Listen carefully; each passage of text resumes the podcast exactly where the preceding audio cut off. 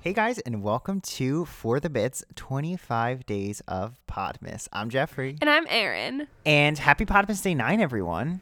Yeah, and today we are going to be talking about what we do for Santa on Christmas Eve when he comes every year.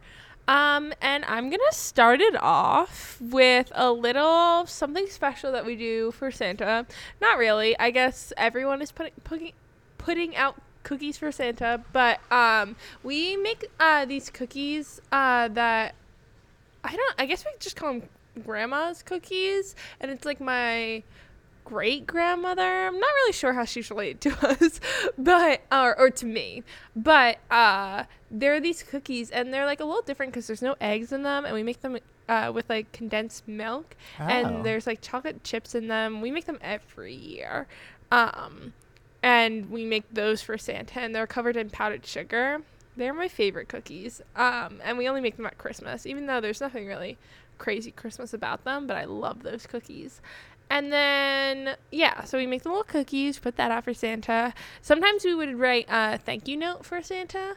Uh, just depending on if we had enough time, um, and we would put that with the cookies, and then uh, we would put out milk, of course, and uh, we put out uh, some food for the reindeers. We were, uh, we are a uh, carrot family, Hmm. and we put out little carrots for the reindeers. And then uh, they were apparently full because they would like leave, like they would only eat half the carrots. Maybe they're a little too big for them.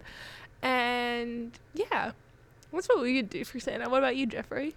Um, we do pretty much the same thing. So, um, obviously, every Christmas we are going to put out our cookies. We do a chocolate chip cookie.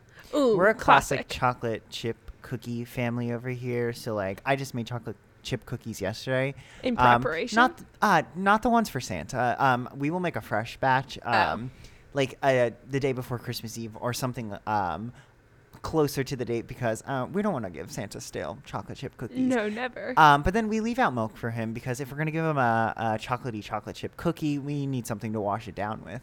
Um, we also leave carrots out for the reindeer, but we also have um, some sort of uh, like a, a reindeer an extra snack, but also like a please stop here.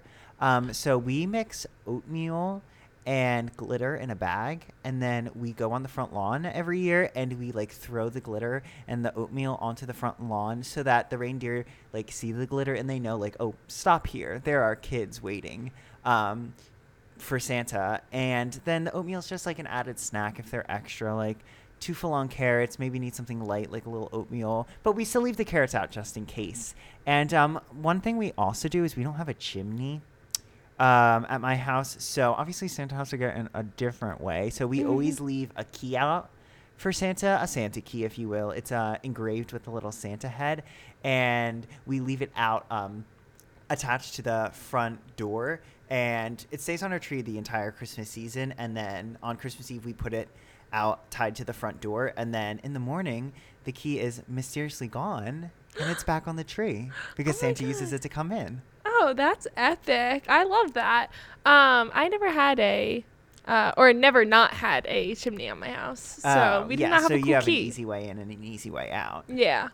Um, well, if you guys want to let us know what you guys do to prepare for Santa, please DM us and let us know. We would love to hear and respond to what you guys do. But um, I guess that's it for us today, and we'll see you tomorrow. Yeah. See you guys.